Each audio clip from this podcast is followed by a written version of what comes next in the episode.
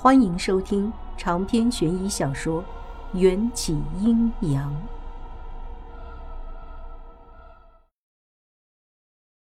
我进来了，好热。啊 Rose 里推开门，就被洗手间里的蒸汽熏得皱起眉头。我像断电一般，完全进入了死机状态。小身庞大的身躯几乎就要把整个洗手间填满，这么惊悚的画面，Rosely 不可能看不见。然而，事实却是，他好像真的什么都没看见。我吃惊地转过头，原本躺在我身后，痛苦的跟拧麻花似的小身已经不见了。洗手间的窗户敞开着，窗框上沾满了水。小申一定情急之下从窗口跳了出去。这里可是二十三层，按照一层三米高度来算，我们所在的位置也在六十九米到七十米之间。在我的认知里，蛇是不会飞的。我惊惧地往楼底下看，地面上停靠着几辆警车，和十几个拿着摄影机和话筒的八卦记者。没有特别大的骚动，也没有发现小申的身影。Rosely 扯了很多纸巾给我。元宵，你没事吧？怎么浑身都湿透了？我惊魂未定。没事儿，呃，这里有点热，呃，出汗多了些。Rose 里狐疑的扑闪着长长的睫毛，没有拆穿我蹩脚的谎言。墨白环视了一圈卫生间，清朗的眉头拧了起来。你看起来不太好。哦，啊我不小心。我真的不太擅长吹牛。墨白他多少看出来了些，打断我。先去三楼食堂喝杯热水吧。好，谢谢。墨白把我和 Rosely 送到三楼。食堂里已经挤满了人，警察将林氏文化大厦全面封锁，除了常驻办公人员可以留在岗位上工作，其他的闲杂人等都统一被送往三楼食堂这个临时集合地，等待下一步指示。我看见食堂里的人大部分都挤在能从三楼看到一楼的扶手处张望。Rosely 和我对视了一眼，也饶有兴致地凑过去。他的明星效应非常好用，人群看见他走过去，自动让开了一条路。我畏首畏尾地跟在 Rosely 身后，就像跟在女王身后的随从。原来，现场勘查结束后，香肠嘴的无头尸已经被从事发的顶楼电梯转移到了一楼。运尸车刚从电梯里推出来，香肠嘴的丈夫就赶到了，抱着那具无头尸嚎啕大哭。我觉得香肠嘴的丈夫的身影有些眼熟。Rose 里意义不明的来了一句：“爱情的力量真伟大。”林夫人的头都没了，林社长也不害怕，抱得那么用力。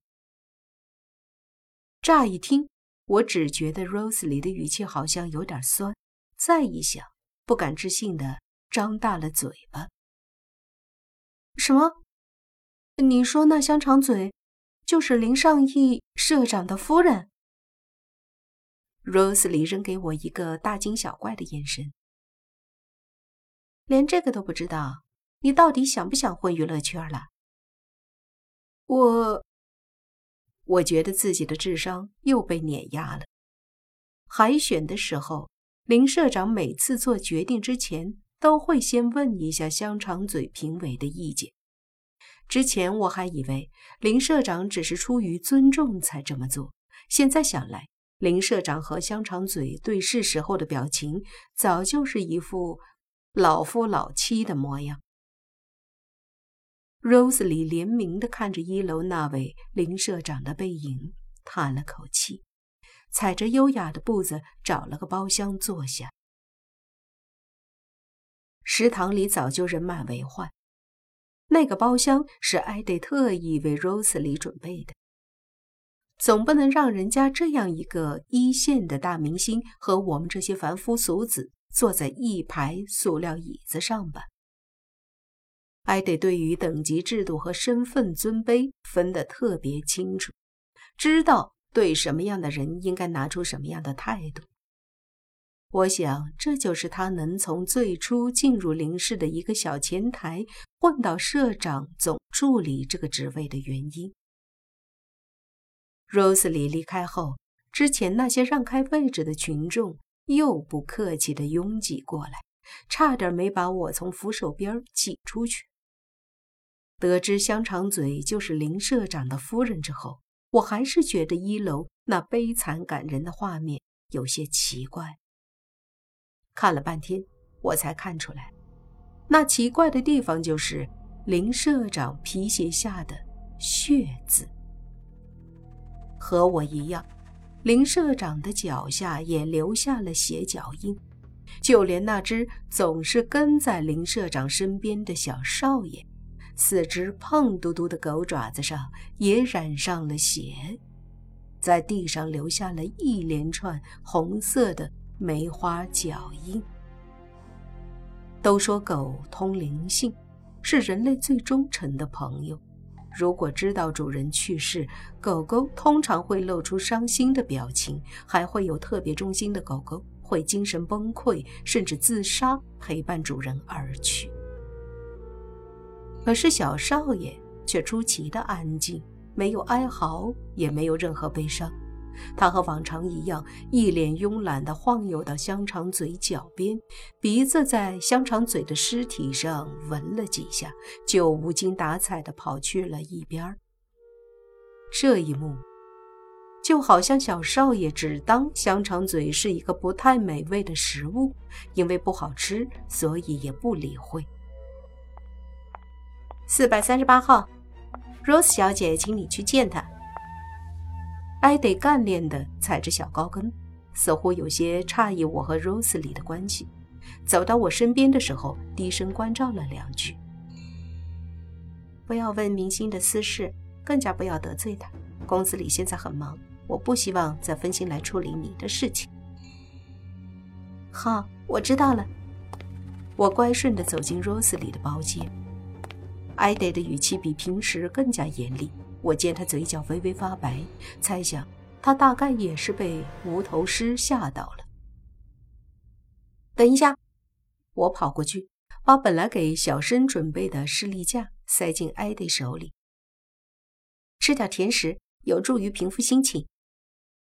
艾迪有些迟疑，还是接过了士力架，转身往一楼走去。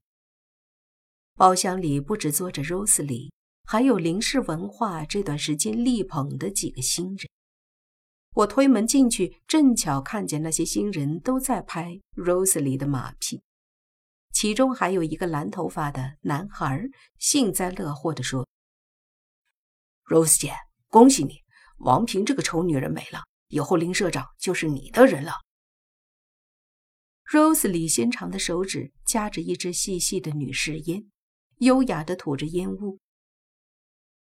姐对别人用过的二手货向来没有兴趣，况且姐现在已经有新猎物了。谁那么好福气？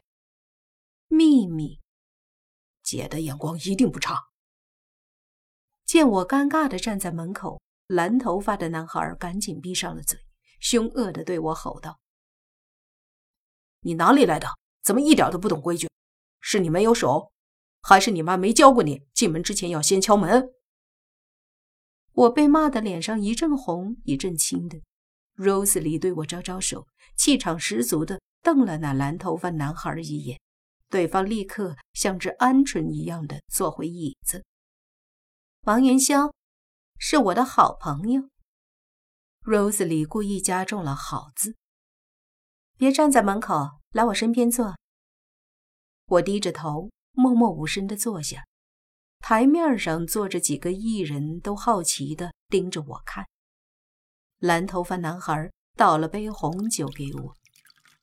王小姐是吧？我是林氏的新人 Seven，叫我七仔就好。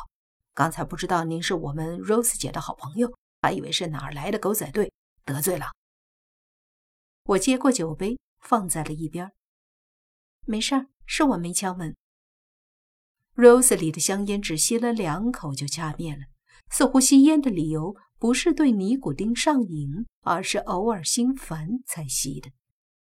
他刚掐灭香烟，七仔立刻殷勤地往他手里又恭敬地递上一支烟，点上。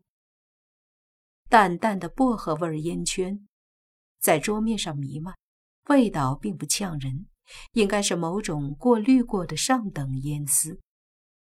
短暂的沉默后，七仔和另外几个艺人又开始聊天，聊天的内容都是围绕林氏文化的林尚义社长和他。长着香肠嘴的妻子王平，Rose 里似乎在发呆，眼神清澈，神色难辨，而我却被七仔爆料的八卦深深吸引住了。我就说林太太的运气太好了，指路走得太顺畅，遭了报应。七哥，你是说她中了双色球大奖的那件事吗？那算什么？你们是不知道。林太太年轻的时候只是一个端盘子的，后来不知怎么的就开始接连中奖，光是双色球的大奖就中了六次，小奖更是数不胜数。后来他就开始投资电影，各种风调雨顺，还认识了当时身为演员的林社长。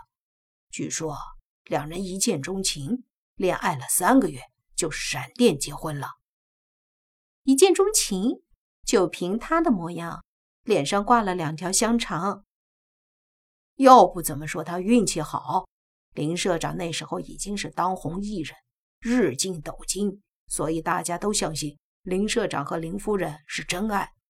之后，两人共同创立了林氏文化传媒，一跃成为东南亚最大的业界大鳄。和七仔搭话的是一个年纪更小的实习生。他们走的都是韩国偶像路子，顶着一脸视觉系的妆容。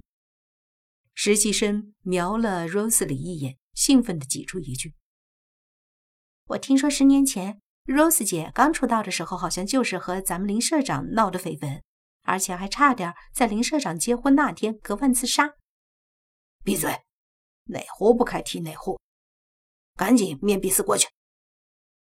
七仔算是这些新人里的小头头。演艺界的等级制度非常严苛，级别高的艺人可以随意管教那些级别低的艺人。Rose 姐，对不起，我这就面壁去。实习生知道闯了祸，自动站到墙角。Rose 里还是没说话，也没有再抽烟，气氛变得有些压抑。十几年前，我还只是个十多岁的小黄毛丫头，不太关注娱乐圈的事情。没想到 Rose 里和林社长还有这一段。警方早就怀疑林太太的死不是意外，莫名出现的多处血脚印更加让真相扑朔迷离。可要是 Rose 里真的对林社长念念不忘，那么林太太死后最大的受益人就是他。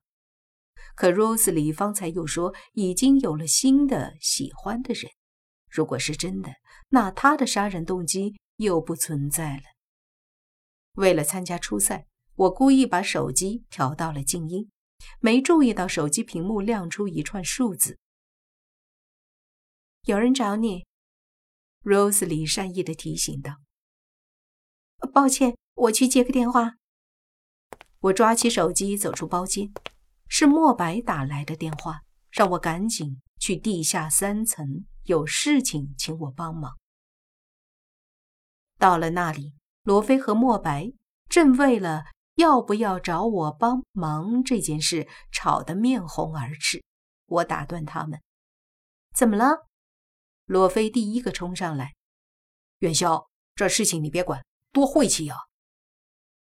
莫白的身影向来柔和，这会儿却掷地有声。王小姐是最适合的人选。罗非用力地推了一下莫白的胸口，说道：“那你怎么不找一个孩子爬进下水管道里？捡人头这么吓人的事情，你好意思让一个姑娘来做？我真怕他们吵着吵着就打起来了。好在莫白非常的理智，脾气也好，多数时候都在谦让罗非。他是一名训练有素的医生，学过人体解剖，给活人开膛都很镇定。我相信他可以胜任，而且这次行动完成之后还有一千块辛苦费，非常合理。我把两人拉开，别吵了。莫白，你先回答我，是不是真的有一千块？是，我已经预支了经费。好，我接了。开什么玩笑？不就是捡个人头吗？人头对我这种学医的人来说，只是身体组织的一部分。开颅手术都参与过，还害怕看见人头吗？我努力给自己打气。现在的情况，一千块对我来说至关重要。